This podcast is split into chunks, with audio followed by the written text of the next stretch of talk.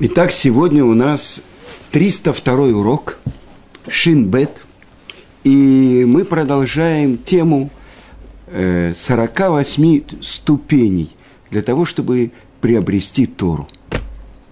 Сказано так, «Якараи мипнимим», то есть Тора дороже жемчуга и золота, и всего. То есть то, что мы учим, как человек может – приобрести самое главное приобретение в этом мире. Александр Македонский сказал, когда меня будут нести к могиле, чтобы не покрывали мои руки, чтобы все видели, что руки мои открыты, и я ничего с собой не взял в могилу. Э, это мы говорим про то, что человек приходит в этот мир, чтобы приобрести главное. То, с чего начинается Месилат Ешари. Что человек не сотворен, но только ради того, чтобы получать наслаждение от близости к Творцу. А главное приобретение этой близости – это Тора – и все те ступени, по которым поднимается человек, чтобы приобрести Тору. Сказано, вначале он занимается Торой Творца, а потом обетарато и хеге йомам валайла. Своей Торой он занимается днем и ночью. Он приобретает. Сначала она принадлежит Творцу, а потом становится его. Он ее приобрел. Так вот, учит Настана про то, как человеку быть осторожным, чтобы не потерять. Это самое дорогое приобретение. Сказано, что в Талмуде, что она сравнивается со стеклянным сосудом. То есть э, сделать его очень э, долго, целый процесс, выплавляется стекло, из него выдувается сосуд, а потерять можно за одно мгновение. Разбился стакан, сосуд – надо его переплавлять. И также Тора – самое дорогое приобретение, которое человек может сделать в этом мире. Теперь, сказано так, что то, что мы уже учили несколько уроков, что человек должен максимально отодвинуть себя от погони за почетом. И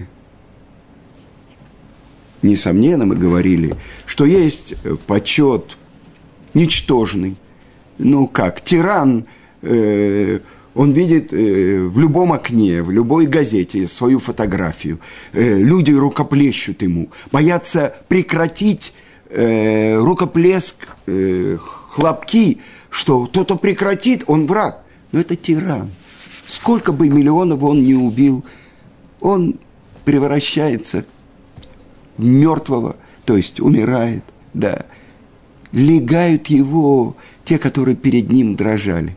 На несколько мгновений он получил этот мнимый почет. Вспомните, то, что было с тираном в стране, я еще родился, он еще был жив. Э, и мы рассказывали с вами, что великий праведник – наш учитель Равицкак Зильбер, в лагере он постановил про Сталина, что он умрет. И Творец слышит то, что говорит праведник. Праведник постановил, Творец исполняет. И этот тиран, который задумал убить оставшихся евреев, которые спаслись в России, сам подох и выброшен был из мавзолея и так далее. Что делать? Что тираны, они оставляют след в истории, кровавый след. Но если народ не ценит свободы, то сейчас по опросу это замяли, но он занял первое место среди героев России. Тот, кто больше всего сделал трупов от 30 до 50 миллионов своего народа. Но это мнимый почет, а настоящий почет – это Тора. И вот учит Тана, что человек должен бежать от почета. И я хочу привести вам то, что говорят наши мудрецы. То, что сказано в трактате Сота. Каждый, кто более велик, его дурное начало более велико в нем. Я прочитаю вам, как это сказано в Талмуде. «Коля гадоль михаверо, яцро гадоль имену». Ну, так что же это такое человек, который учит Тору, становится великим мудрецом Торы? И открывает нам мудрецы Талмуда, что его дурное начало самое большое.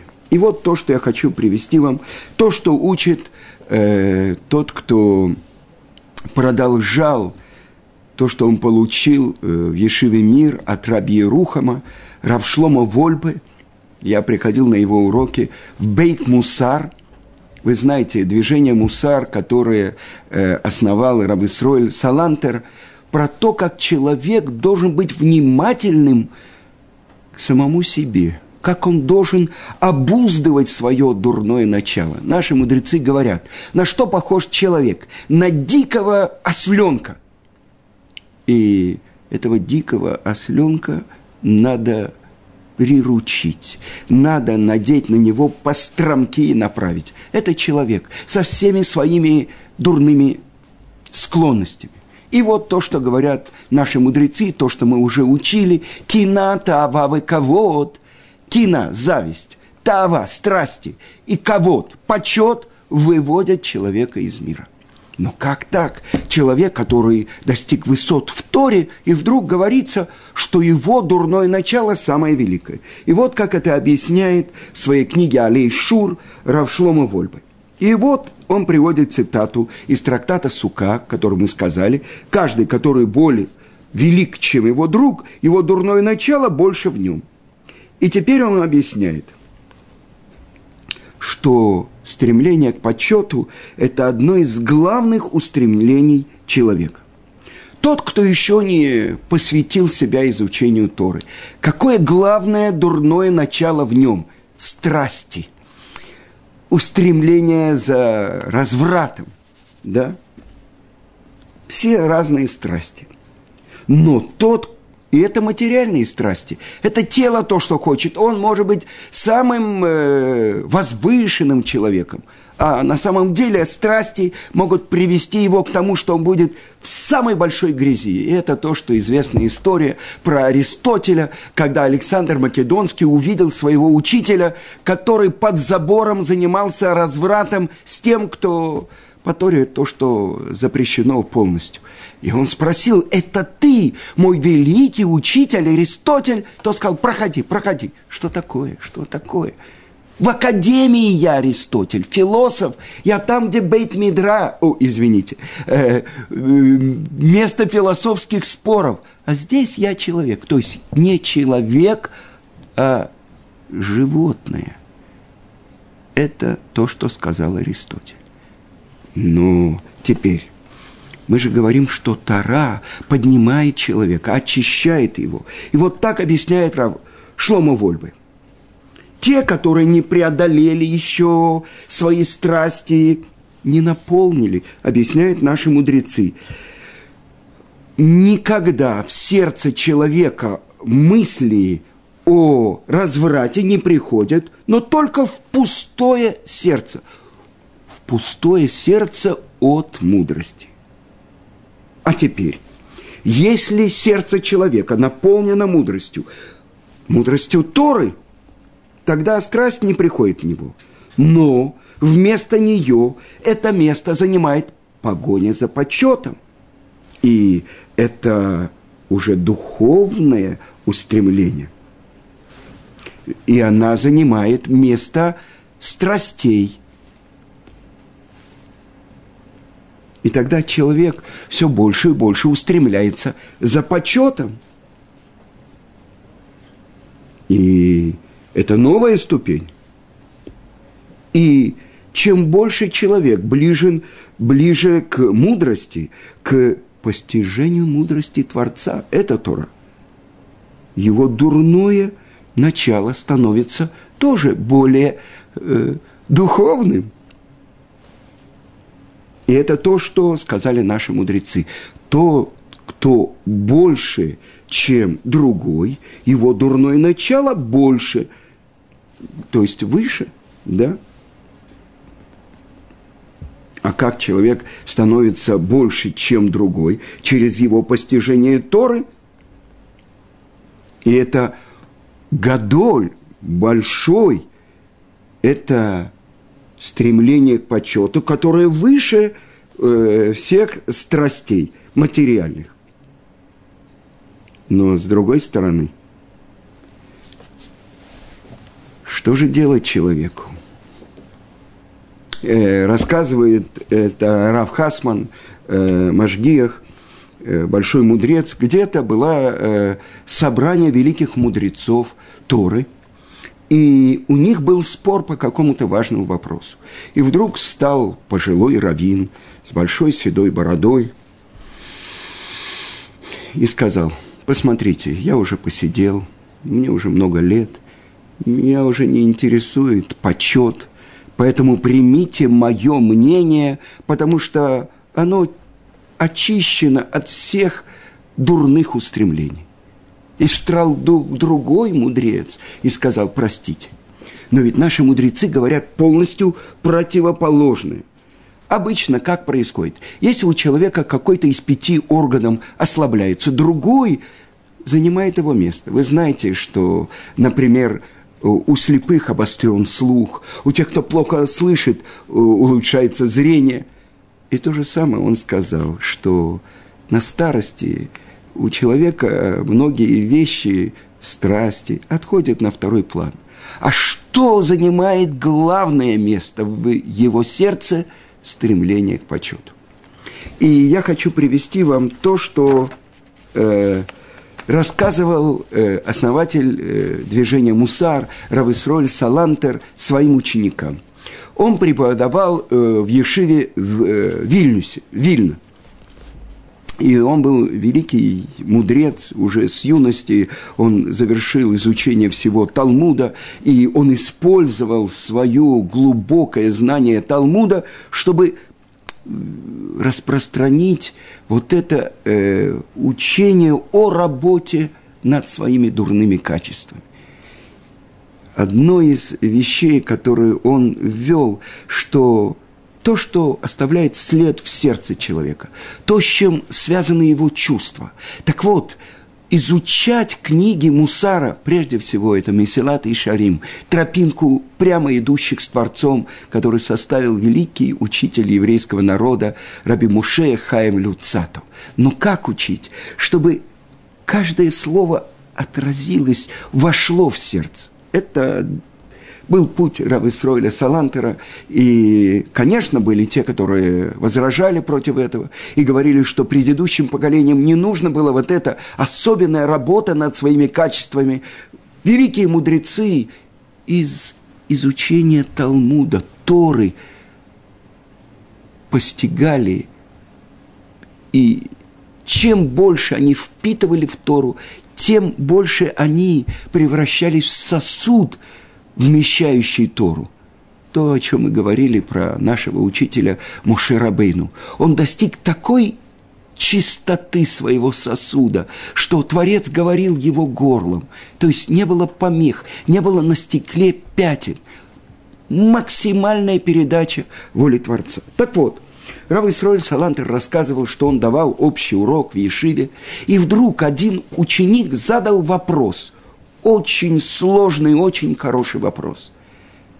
И наступила пауза во время урока, и Рависрой Салантер сказал, да, этот вопрос отвергает все то построение, по моем объяснении, у меня нет ответа, и спустился. Прекратил урок. Потом он рассказывал своим ученикам – в этот момент у меня было приблизительно пять разных ответов на этот тяжелый вопрос. Но я проверил себя. Действительно, каждый ли ответ до конца отвечает на этот вопрос. Может, там есть какие-то сомнения. Я проверил себя и сказал себе, Израиль, ты же учишь мусар. даже чуть-чуть отход от правды – это нарушение.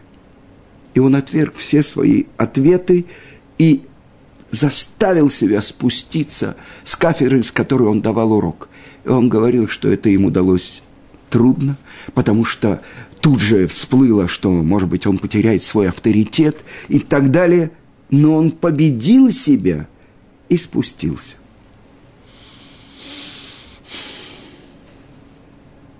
Работа над своими качествами. Преодоление этого, казалось бы, естественного стремления человека выглядеть хорошо в глазах других людей. Это ведь настоящий почет. В этот момент Рависрой Салантер подумал, но ведь это может быть ущерб почету Торы, а не мне.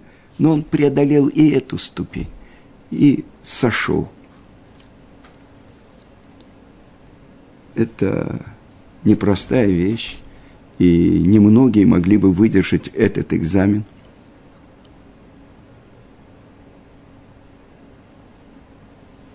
Но продолжим. Известный вопрос, который задают наши мудрецы. Известно, что община Йемена – э, слушалась во всем Рамбама. Это происходило где-то 850 лет тому назад. И там появился человек, который выдавал себя за Машех. И вот то, что пишет в послании в Йемен Рамбам, что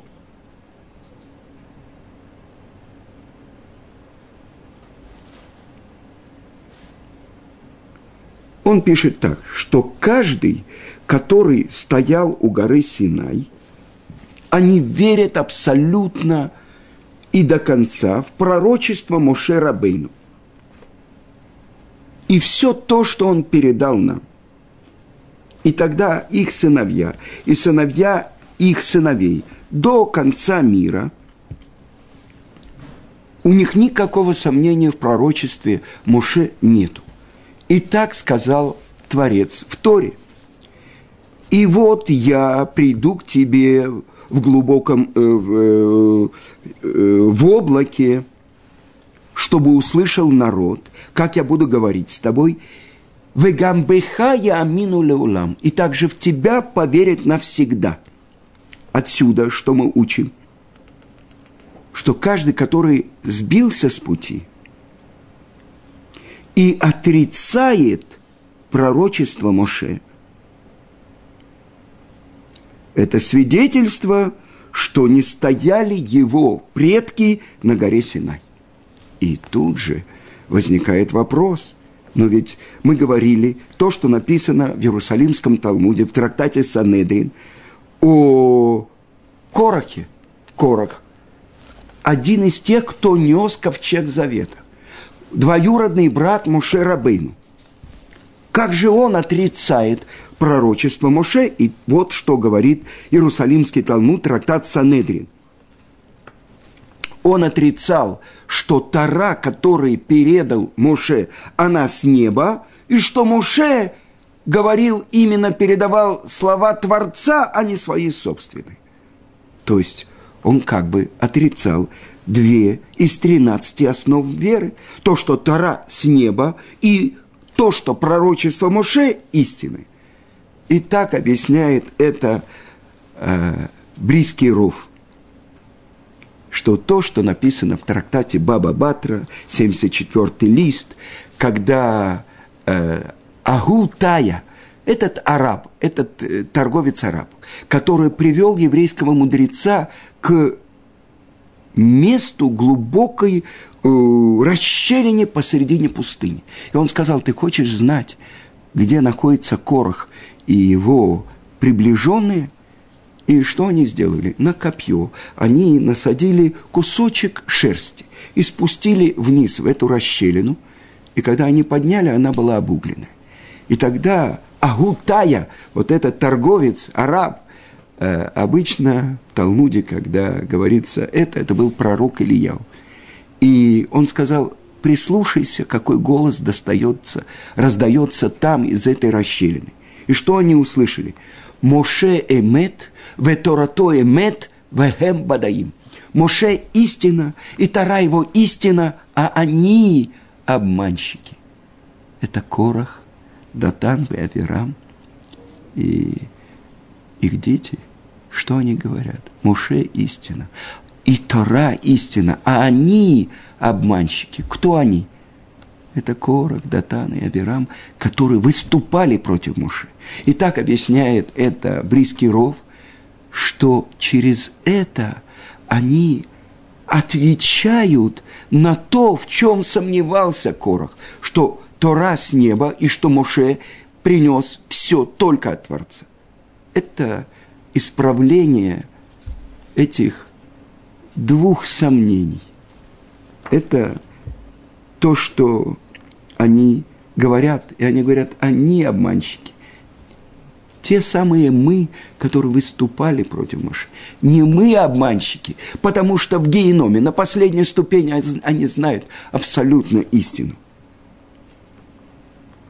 Так как же возможно, что Корах, который стоял у горы Синай, и он мог отрицать пророчество Моше, ведь сказано в Торе, и также в тебя поверит навсегда. И объясняет это Стайплер, э, Янкев, Исроиль, Коневский. Что он говорит? Когда у человека ясное понимание, он не, отри... не может отрицать то, что принес Моше. Но, например, если человек ест запрещенную еду – Э, в сердце его входит нечистота. Когда он живет в окружении отрицающих веру, эта чисто, нечистота увеличивается. То есть нет, человек не совершает преступления, пока в сердце его не приходит руах штут, дух глупости. И это то, что произошло с Корохом. Когда он не получил своего назначения, вместо Эль-Цафана быть главой э, семьи э, в, кол- в колене Леви, этот гнев, который пробудился у него, и стремление к почету, вывели его из мира. Так объясняет это Стайплер. И так как мы говорим про то, что человек должен стремиться победить это, естественное, казалось бы, живущее в сердце человека, вот это стремление к почету. Я хочу привести вам одну историю, которая происходила, э, может быть, 100-200 лет тому назад. Тогда проводились первые лотереи, и евреи участвовали в продаже билетов. Знаете, помните, как в Советском Союзе говорили, розыгрыш страны в лотерею. Да. Так вот, в одном городке жил бедный еврей, звали его Йоси. Э, бедняк, которому не хватало денег даже на хлеб. И жалко было смотреть, какие лохмотья он был одет. Однажды к нему подошел его приятель, продавец билетов, и сказал, «Йосили, почему бы тебе не купить лотерейный билет? Может быть, ты выиграешь, и, может быть, поможет тебе Творец, и ты разбогатеешь». Ответил ему Йосили, ты знаешь, нашел над кем смеяться. У меня нет денег, чтобы купить хлеб детям, а ты говоришь купить билет – Откуда у меня деньги на билет? Но продавец э, не один раз э, подходил к нему, а в конце концов он сказал, ты знаешь, я решил, я одолжу тебе деньги, чтобы купить билет. А если ты выиграешь, ты мне вернешь эти деньги. А если проиграешь, я беру на себя э, это то, что я потрачу. Хорошо, сказал Йосиф. Хорошо. Ну, дай мне какой-то билет. Какой билет ты хочешь мне дать? Сказал ему продавец. Вот возьми вот этот билет с этим номером. Хорошо. Взял Йоселя этот билет, засунул его в свои рваные штаны, и они попрощались. Но помни, сказал э, продавец, если ты выиграешь, ты мне вернешь. Да-да, сказал этот Йосель. Разумеется, я заплачу. Но кто думает вообще о выигрыше? И так они распрощались. Ну вот, наступил день розыгрыша. И продавцу билетов из Петербурга, скажем, это было в России, послали телеграмму, что один из его покупателей выиграл миллион рублей. Вы понимаете, рубли тогда были не такие, как сейчас. Это была огромная сумма. И вот он начал проверять номера. И он понял, что выиграл билет Йосиф. И была зима, знаете, русская зима со снегом и так далее. И вечер, буря, ну. И этот продавец, приятель Йосифа, сказал, я должен пойти и сказать ему, что он выиграл. Куда ты пойдешь? На улице снег, мороз, сказала ему жена. Ну иди спать, а утром сообщишь ему. Но он им ответил, как я могу пойти спать? Ведь он так обрадуется, кончилась его несчастная жизнь. Он э, разбогатеет. Ну, как я могу спать и на несколько часов раньше он узнает про эту радость? Но его родные сказали, ну посмотри, ведь дорога завалена снегом. Посмотри, сейчас темно, грязь, вода. Э, а Йосели живет на другом конце города, где живут все бедные. Нет, я не пойду спать, это мецва, я пойду и сообщу ему. И он вышел, утопая в снегу, мокрый снег таял и продирал его насквозь. И целый час он добирался до дома Йоселя. И уже где-то была поздняя ночь, может быть, где-то около часу. И тут он дошел до дома и начал стучать в дверь где жил этот Йосели, дом тоже немножко качался под снегом. Ну, все спали, но он начал звать «Йосели! Йосели!» пока Йосели не проснулся. «Кто там? Кто там?» – спросоня спросил Йоселя. «Это я, твой друг, продавец лотерейных билетов. Я хочу тебе кое-что сообщить». «Что ты хочешь от меня в такое время, ночью?» Зло закричал Йосель. А продавец ответил, дай мне сначала войти, а то я замерз. Нет, сначала скажи, что ты от меня хочешь. Ну хорошо, я тебе скажу. Ты выиграл в лотерее главный приз. Ну, открывай быстрее дверь. Он ждал, но дверь не открылась.